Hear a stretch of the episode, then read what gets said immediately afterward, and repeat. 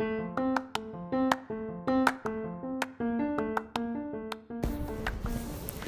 guys. Um I haven't done a podcast on here in a bit. Um outside of that one soap one recently and I was working on another soap one that just keeps getting not finished. I'm gonna try and reorganize it because live watching does not make sense considering how much I talk. Uh, so I'm gonna try something different, see if I can make that work. Um, but while I'm working out the kinks, um, one of the other fandom, uh, the main bread and but- butter of this um, this podcast to this point has been wrestling because uh, I've been really focused on wrestling recently. It's one of my favorite soaps. Yes, I said soaps because it basically is, and it's episodic television. It's um, been going on for over two decades at this point. Um, with continuing long term storylines. Characters come and go, and new characters pop up all the time, and there's love and hate and drama and violence and this and that and the third. It's just a violent soap opera, really. Um, it's a soap opera about wrestling. Um, in my perspective. And so, with my other soaps not having my attention as much as they have in the past, I leaned in. Um, and so my Twitter followed. Um, and that's actually part of how I found this app. You know, as I was leaning more towards the IWC, the Internet Wrestling Community, to the uninitiated, like I once was, um, I, I started to make friends and engage more. Um, I had made friends already there, but I had kind of lost some of my itch for it because, you know, the stories had not been great there as well. You know, I tend to bounce where the good stories are um, or where I can just feel connected and engaged. Um, it's just a thing I do. It doesn't mean I don't still love my friends or that I don't still love my wrestling. It just means that I may need a break every so often and I need to focus my attention somewhere else. It is what it is. Um, but wrestling has been a lot of my story related focus lately. The, that's been my favorite soap of late. Um, so it's gotten a lot of my attention um, as far as non real life stuff, you know, is concerned, as far as entertainment stuff is concerned. I mean, I have other focuses clearly because, you know, your girl's not rich, no matter how much she wishes she was. Um, and so in saying all that, um, wrestling Twitter has been the biggest, has been a, almost the biggest part of it. You know, talking to people, debating with people, having differences of opinions, having opinions on wrestlers in and out of the ring. Um, and I the funny thing is, um, a couple months ago, one of the people I met through the IWC, he DM'd me about the t- the person who inspired this podcast. Um, it's probably not going to be completely about her, and I'm sorry to those who might want it to be I didn't know her well enough to appropriately tribute Hana Kimura. Um, but her story does hit home for me. And I just had so many thoughts and feelings. I felt like I had to get them out. Um, I don't even know if I'm going to end up sharing this with you guys because I don't know how far I am going to go with just sharing a piece of me with you. Um, but she inspired this in the most tragic way possible. Um, so Hana Kimura uh, spent months under the weight of cyberbullying, and she finally lost her fight last night and s- committed suicide to escape.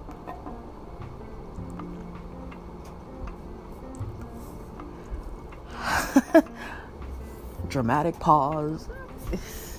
I, that's not what I'm trying to do. I just, for all that I like to talk to people and engage with people, I don't know if you've noticed, but I can sometimes be socially awkward. Um, I've always been socially awkward um, and will likely always be to some degree socially awkward. I, I fake it really, really well. It's been a skill set that I've built, but but it the stutter. Um, it is who I am, and I've accepted that about me, um, even as I do still mask it to some degree. Um, so sometimes I feel like uh, the things I do, I end up having to explain. um, so that you don't assume that I am trying to be one of those people, even though you may not even be thinking that. Crazy, right? Uh, welcome to social anxiety. Um, and maybe even I don't owe you an explanation for who I happen to be. Um, I probably definitely do. See, I'm still even saying probably. Knowing logically that I don't. But there's a part of me that is largely connected to or responsible for the social anxiety that can't quite fully let go of that thought. There's also the perception of my brother's keeper, you know, or my sister's keeper, however you want to think of it. That we do owe each other something to a certain degree um, of ourselves. I don't know. Um, I'm rambling. I can't hmm, get my thoughts in order, um, which is part of why I'm doing this. I'm hoping that if I can get this knot out of my throat, if I can speak whatever words I have stuck inside of me right now, that I can process and move forward and maybe help someone else who's having the same issue process and move forward. So I probably, even as sporadic and chaotic and rambling as this is and may continue to be, will share this for the one person I may who may hear it and need it. Um, if no one does, that's fine too. Uh, I'm glad to entertain you. um, maybe just the hope that something positive came out of this. Um, so, Hana Kimura experienced months of cyberbullying, intense cyberbullying, after being on a reality TV show. And um, she succumbed to the cyberbullying and committed suicide last night. And when I heard about the cyberbullying and that she was struggling, I I said it a prayer. I was hopeful, but I didn't know this woman, um, this performer. She she's a Joshi wrestler with Stardom, and I didn't, I didn't, I don't know. I didn't know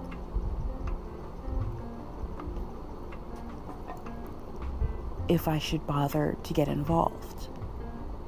You know, try to send a positive tweet or something, anything. Or if that would be too invasive, or if it wouldn't be invasive enough, or if it would matter amongst all of the hate.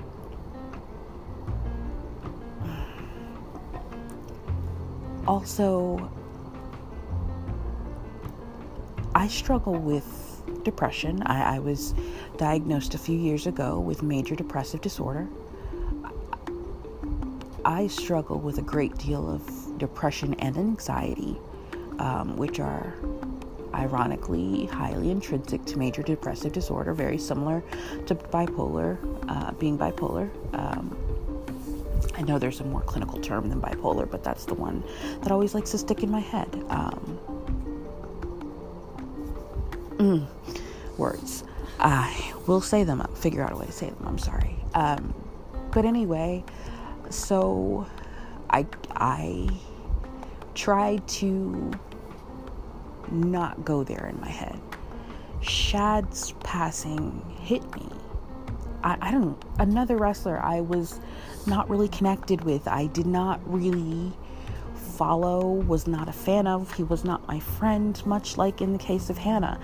But they seemed like two really lovely people, just from all accounts, outward accounts, and what I'd seen of them online. And, you know, and it's just in general tragic to see some see a family lose someone so important to them that they love so much to see a person lose their future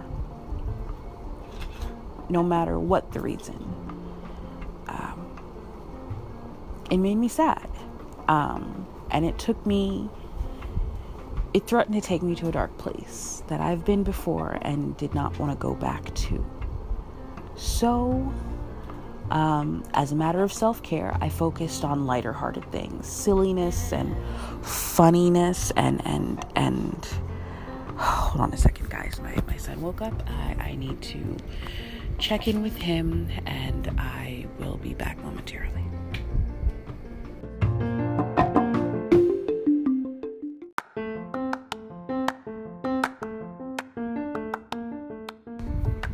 Okay, and I am back. Okay. hmm. Mm. Okay. Um so what was I saying? Oh yes. All right. Um I gave you guys my clinical diagnosis and you know, depression, anxiety, that's me. That's been my life for a lot more years than since I've been diagnosed. Um, uh,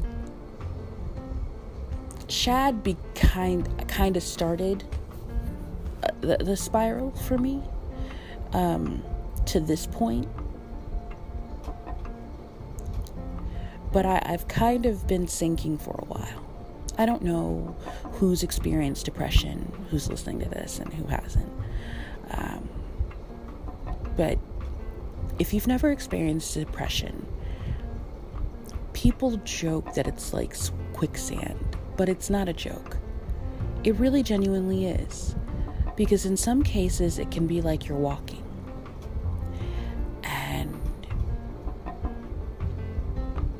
Slowly but surely, as you're walking through your life, you're sinking. You may not even fully notice it at first your actions may tell it long before you recognize it in yourself. But slowly but surely, every step you take, you sink. And it's at some people's depression swings in quickly and, and and they feel it and it's there and they're up to their neck before they can blink. And some people you can go days, months, weeks slowly sinking one step at a time. Just every step taking you deeper and deeper in the muck so that you don't even see yourself going there until you're there and then you don't know how you ended up in this place where you're ankle deep and struggling to find solid ground. And you smile to the people you interact with, and you laugh, and things seem funny, and but it doesn't stop the sinking. It doesn't stop the way the mud sucks you down and how underneath that smile and that laugh and that humor underneath the passionate emotions you express the sinking continues. And you just keep coming down and down. And I've been sinking for a while. Um, I can usually see it looking back a lot better than I can see it in the moment. That happens with some people with depression, I've been told. Um, I guess that's just how I am. I, I usually can't see it to stop it, but I can see it either once I'm in it or once I'm out. But I've been sinking.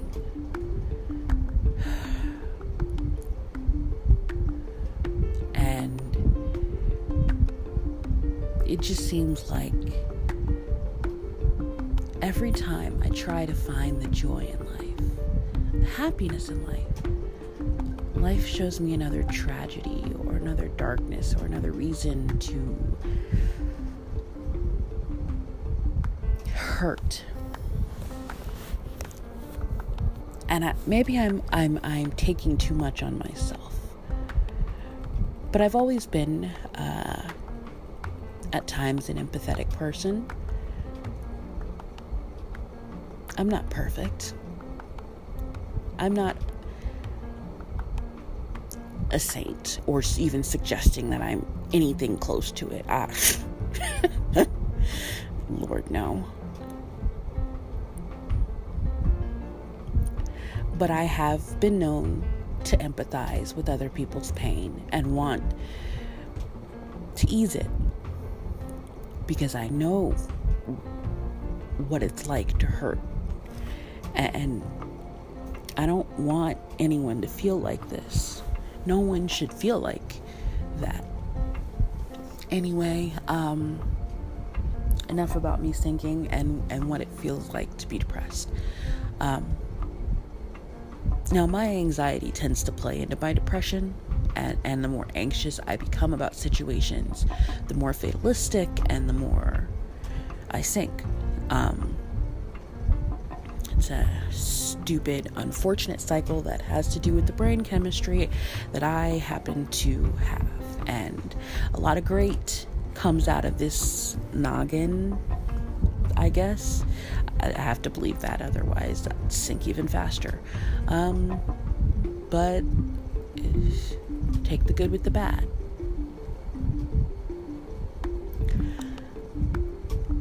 But I know what it's like to be bullied in person.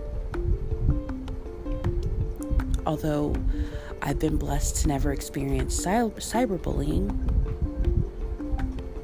I know what it's like in real life to be bullied. I remember the worst it got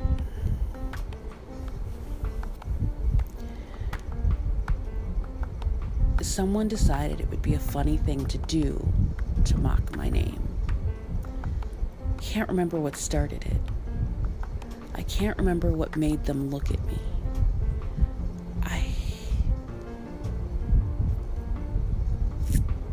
Tended to be quiet.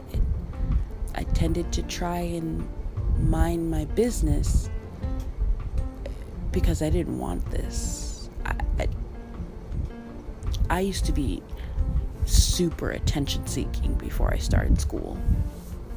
I loved it. I was surrounded by adults who thought I was magic.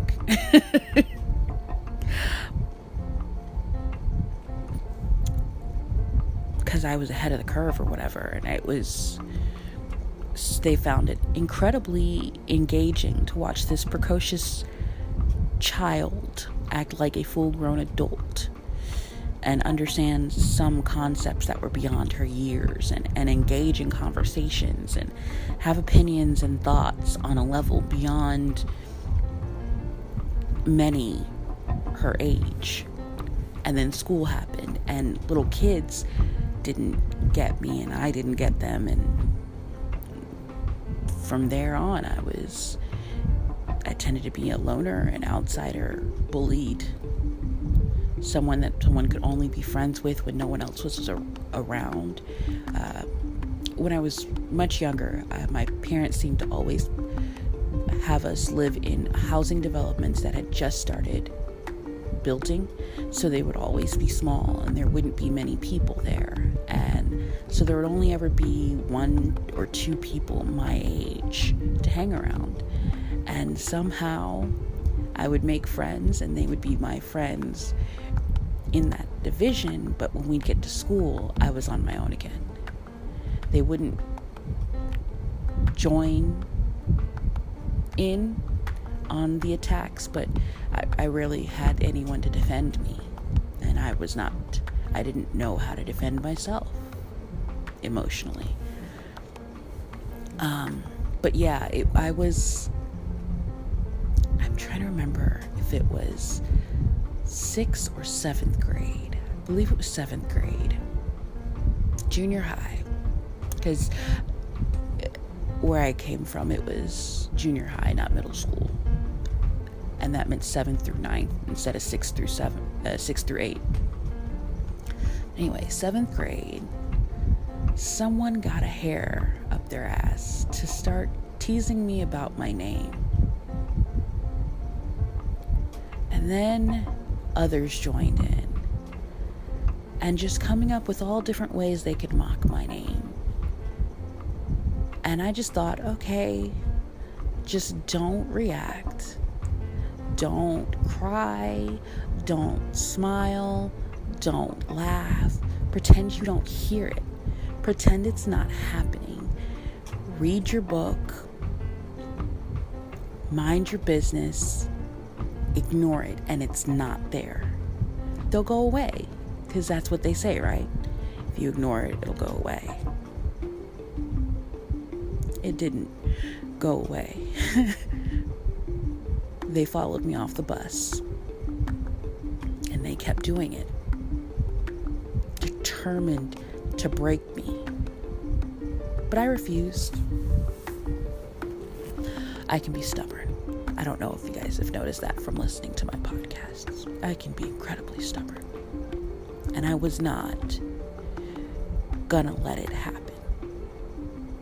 My one friend, the first friend I ever had that really ever defended me, had cheerleading practice that day, so she wasn't on the bus with me, which may be why they felt like I was finally fair game. But, uh, I walked away and they followed me. And I could see myself getting to the corner where I would be able to, because usually they walked a different way. They lived on a different area of the neighborhood than me. And I just figured if I can get to this corner, they'll turn around and have to walk back home and they'll leave me alone because if I get too close to my house, they'll stop. They won't want to be caught by an adult doing this. And so I just remember myself keeping my head in my book, pretending I'm not seeing these people walking around me, screaming ways in which they can mock my name It's why I kind of leaned into Tony after a while. I just got sick of hearing my name butchered. It was easier. Um, it's really hard for people to screw up Tony.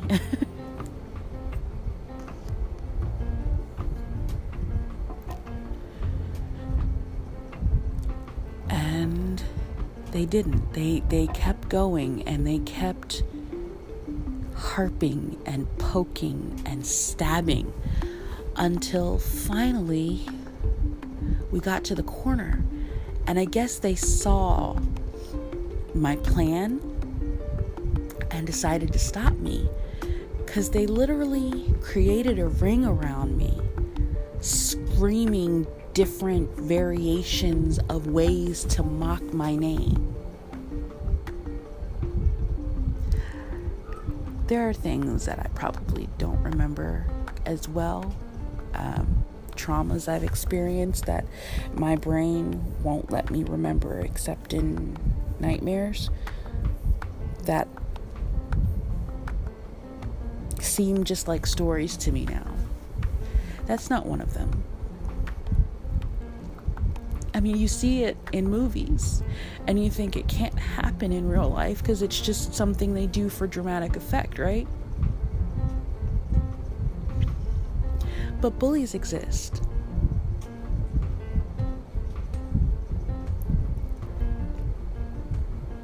I'm sorry. Um, they exist. They feed off of the power they get from breaking another human being down.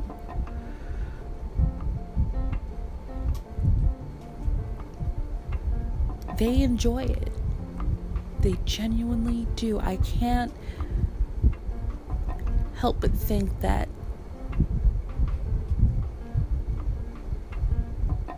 maybe there's something broken in them that allows that, but it's a real thing. Now, finally, I had to look up from my book and I looked into every single face that did it to me until finally I found a hole in the circle and I forced my way through and I left them at that corner and I walked home.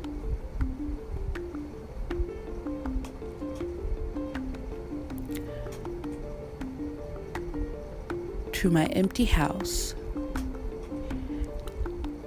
with tears in my eyes and I sobbed. I'm used to being a latchkey kid, have been most of my life. And for once, it was a good thing. I could lock myself in a room or not lock myself in a room, and I could just let it out, and no one had to know because my younger siblings wouldn't be home for a while. That was the worst I ever experienced with bullying.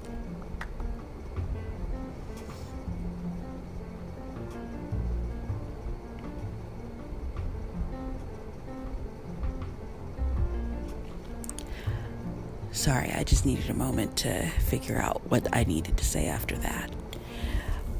Um, uh, after that, things seemed to shift. Um, I don't know if that shift was me or something else. Um,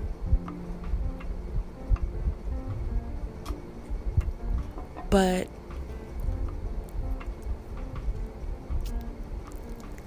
life became different.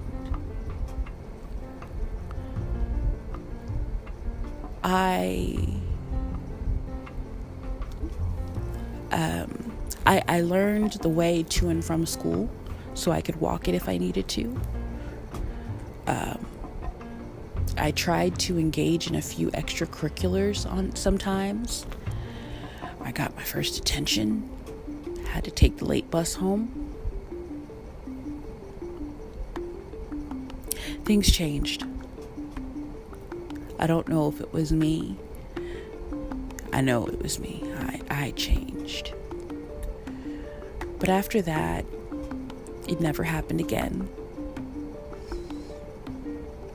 I don't know if they got a new target or I just did not give enough of a reaction for them.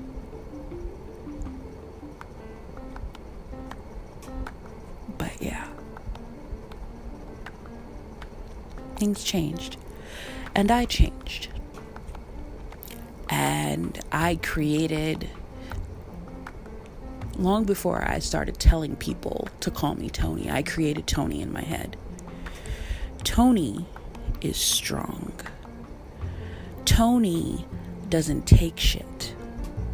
Tony talks back. Tony can make someone cry without realizing it and without cussing them out. Tony will not be that broken little girl again.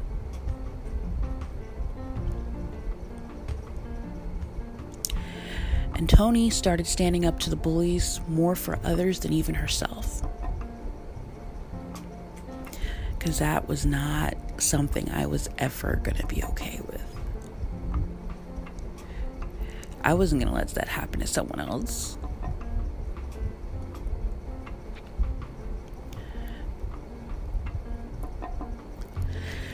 So, anyway, I changed. Tony was born and Tony was strong. That was in seventh grade. Slowly but surely, I built who I am today. From that moment, from surviving that moment.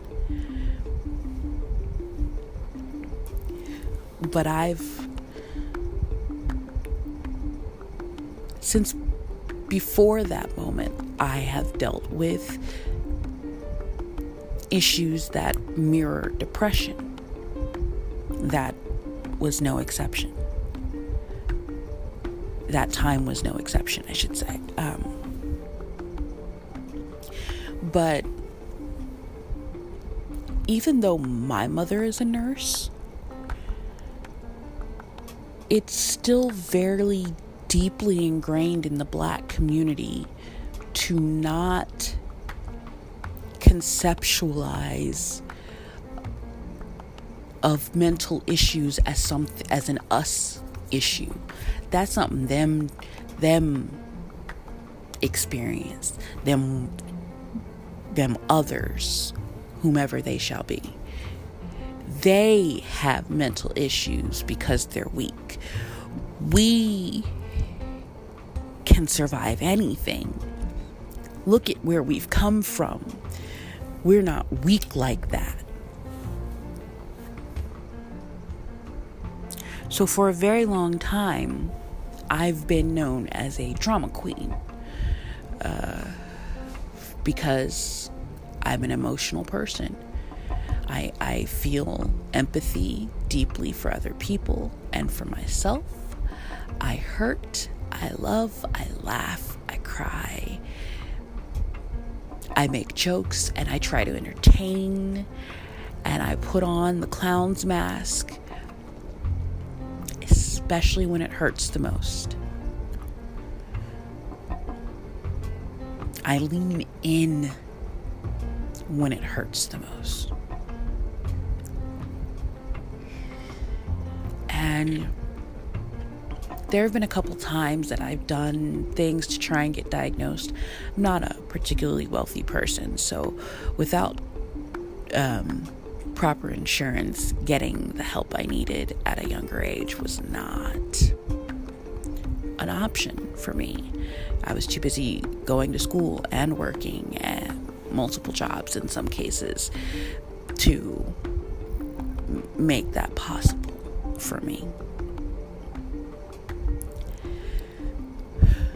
Um, but yeah, I, I tried to do some, you know, depression trials, you know, and I've, I had been diagnosed as having symptoms of depression and possibly being depressed and such.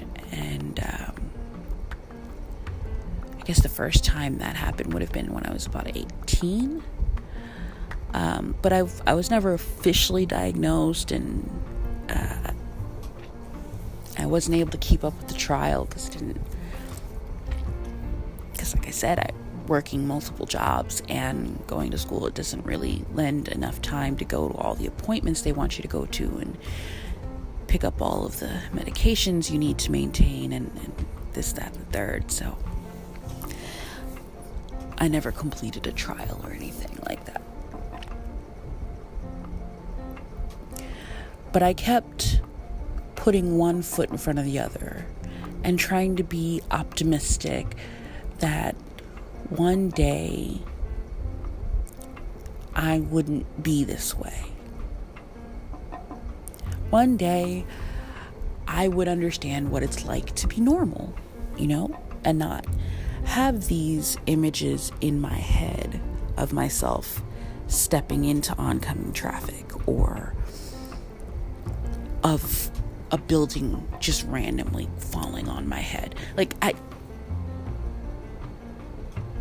I don't know if normal people ever experience that. Of touching something and electrocuting myself for God knows what reason.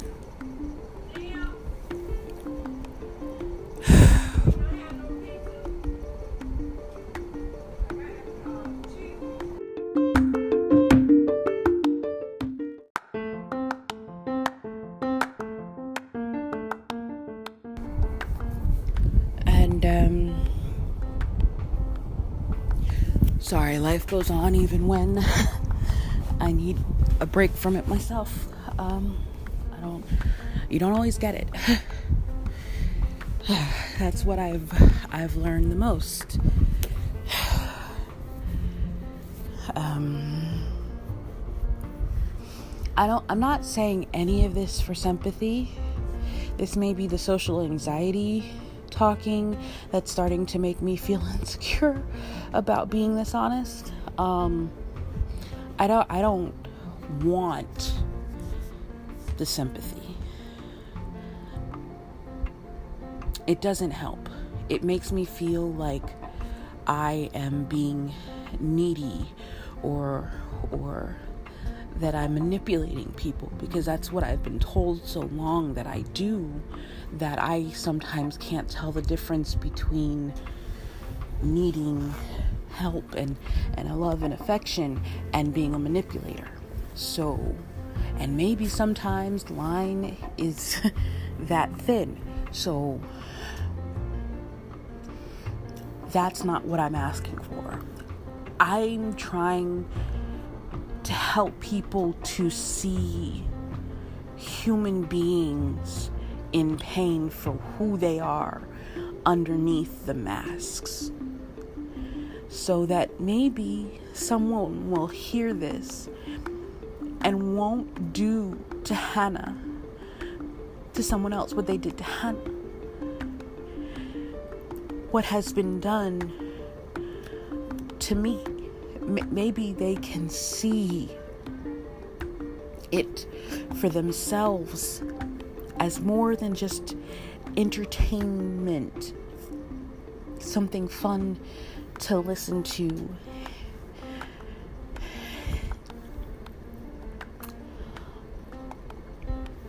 Life goes on and things have to be dealt with, but I have to get this out. Normally, this entire monologue that I am having with you would be had in an empty room where no one would hear me as I panicked and freaked out and experienced all of these feelings and thoughts. and I would just vent it to empty air. But if someone is in pain and this helps them not feel alone, or this helps them ask for help, then here's the vein I opened. Uh, so where was I? I went a lot of years un- untreated just taking one step at a time. I experienced homelessness, and I had a friend whose heart was so big and just took me in when I had nowhere else to go and no idea what I was going to do next. Took me in, helped me get a job, helped me connect with my family, who helped me out as well. I eventually started to get back on track. It cycles. You start to get back on track. But then what's in your head will drag you back off. Whether you want it or not. And maybe it's because you haven't dealt with the trauma. Maybe I just really am that weird in here. I don't know. I don't know. I don't know that I care. I am me. I'm not ashamed of it. Not ashamed of it. And no one else should be either.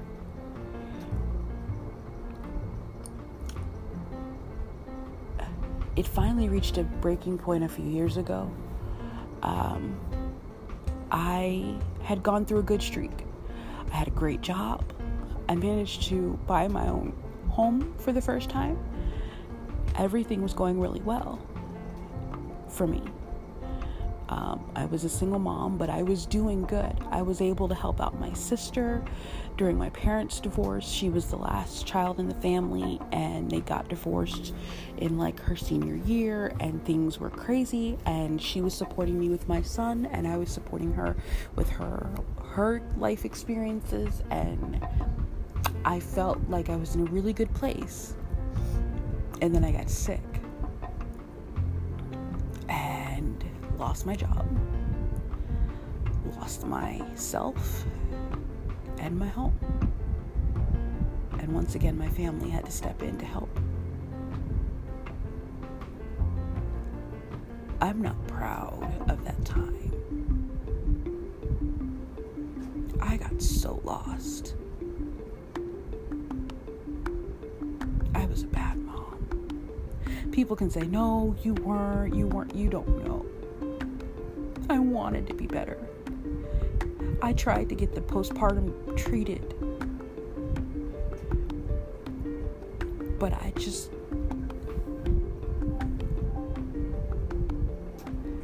between that and the IBS and the this and that and the third, it just it got too big. And I didn't have what I needed to fix it. Healthcare in the United States really sucks, especially if you have mental health issues that need need medication. Getting diagnosed in the first place is ironically I had to give up my home again and stay with a friend while I was getting back on my feet because I got a job, but it was closer to them and I didn't have a car. So, in order for me to walk, because um, I couldn't even afford bus fare at that point in my life, I ended up living with my fa- friend while my son stayed with my family until I could afford to get us a place again. Get a car, get get my life back on track. And I was fighting walking in full sweltering Texas heat to go to work every day, to rebuild my savings, to pay my friend a little something for letting me stay.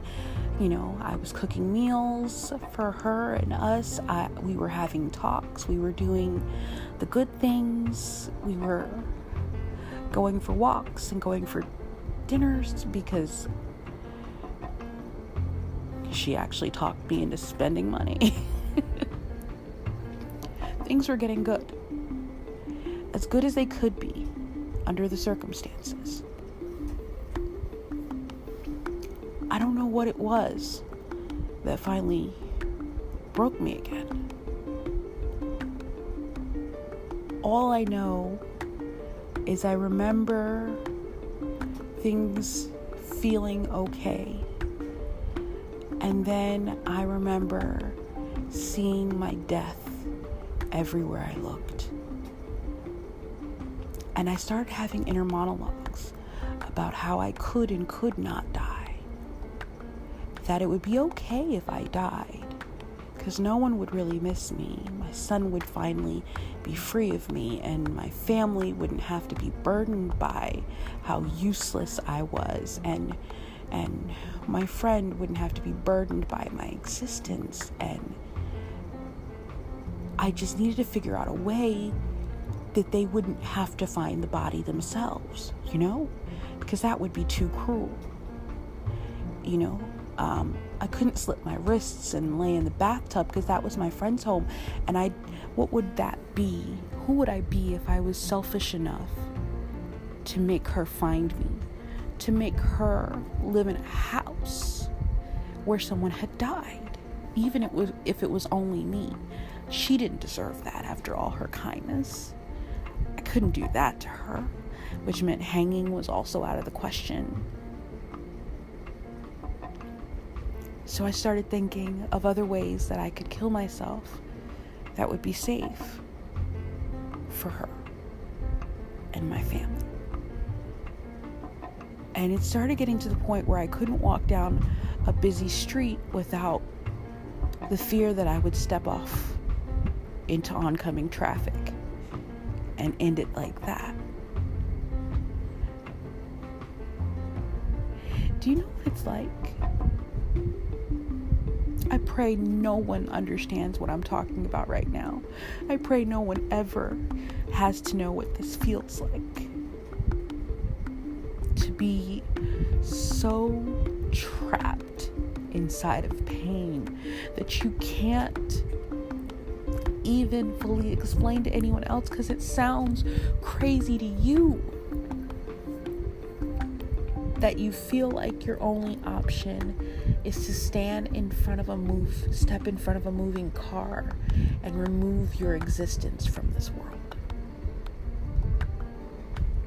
I pray.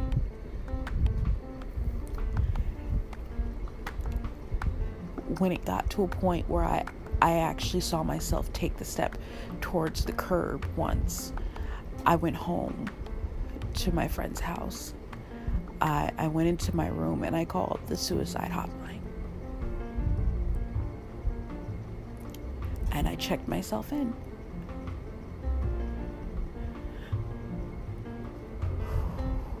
It was the most terrifying weekend of my life.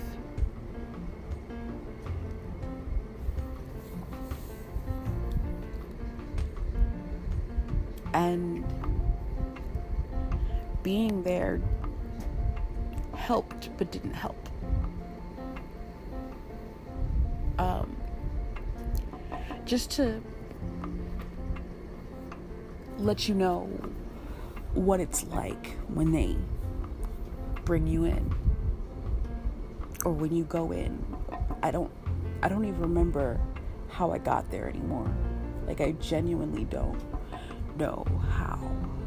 I just remember making the call and I remember being in the room eight cots, basically, in an open room with no walls, no privacy, with only a thin sheet on the bed, a few thin sheets, slightly thicker woven blanket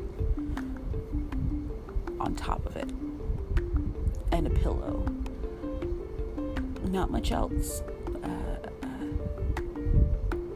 because they have to be able to watch you and make sure you don't do anything to harm yourself.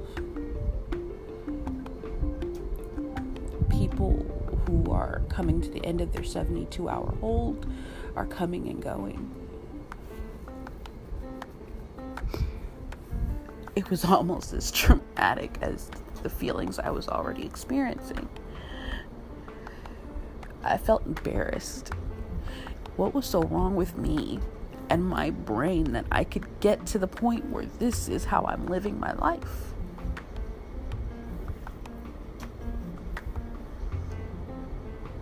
Have a son, shouldn't that be enough?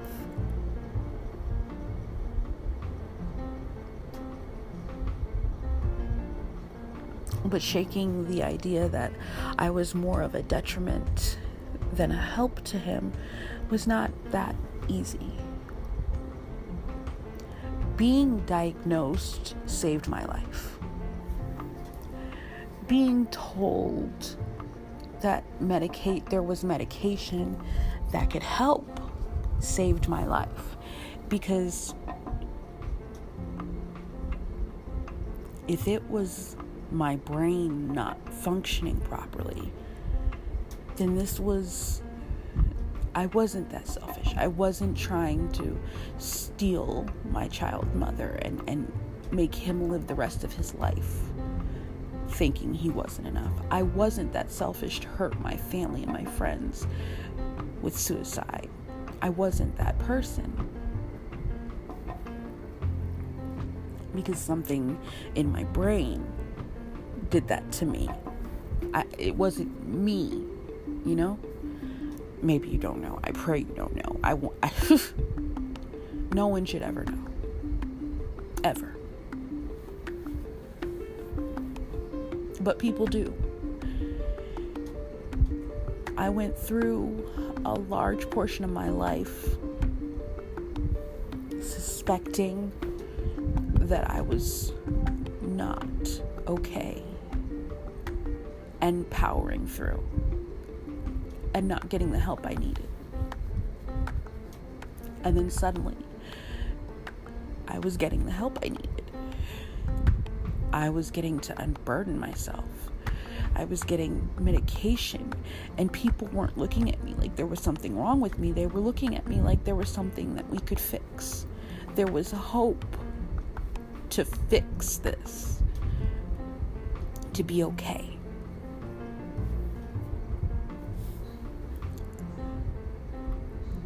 And seeing Hana Kimura at 22 commit suicide before she could get to the point where she knew she could be okay, before she could get the help that could help her see that she could be okay. It it it hit something in me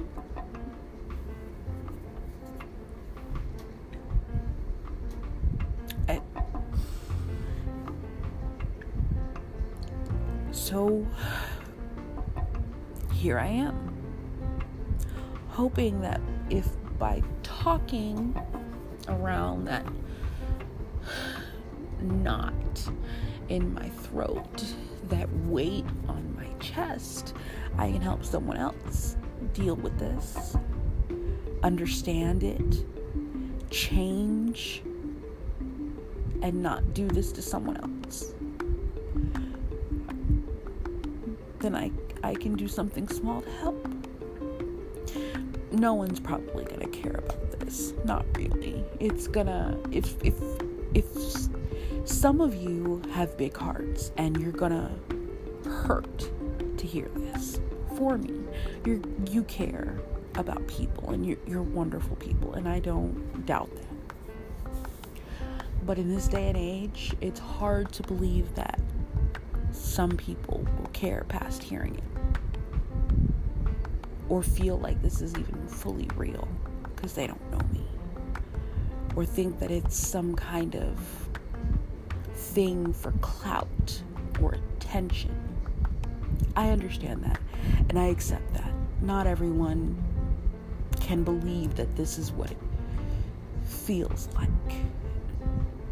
You it's hard to understand what it's like to have those all those different thoughts racing in your head until your head is screaming to be split open just to make it stop. It's hard to understand what you've never experienced sometimes. It sounds like a fantasy or a story. And it is my story. But it's also true. I determined when they released me from Suicide Watch that I would never go back. And every day I I do what I can to never go back. But I also know that if my brain betrays me, I could end up right back where I started. That's just a reality of my life.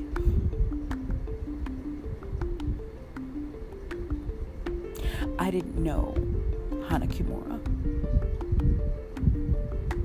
I didn't know Shad Gaspard. I didn't know so many people who died lately that didn't deserve it.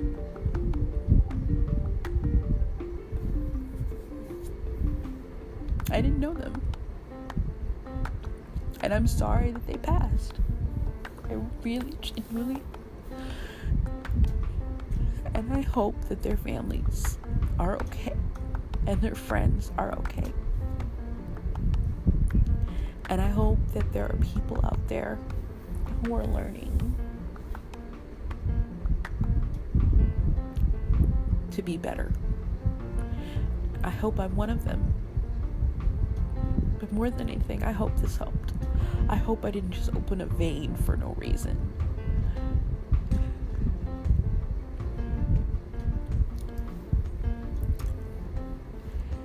Posting this on social media will be one of the hardest things I've ever done.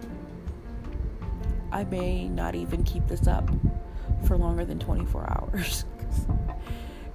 God, I feel I feel relief and fear. Terror would probably be a better word for it. And hope. You're not alone. You can survive no matter what's thrown at you. And there's someone who needs you to. Even when it feels like there isn't. There's someone who needs you to survive it. So if you can't hold on for you, hold on for them.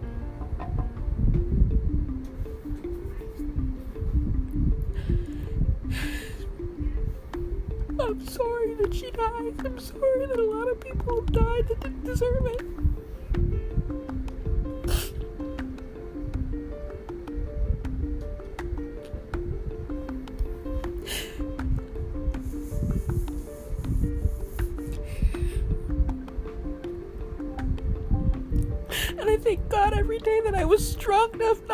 One of them.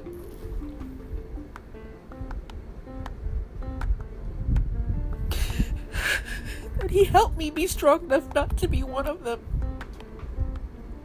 And I just pray that someone can be that strength for someone else who needs it. Because no one deserves to feel that way.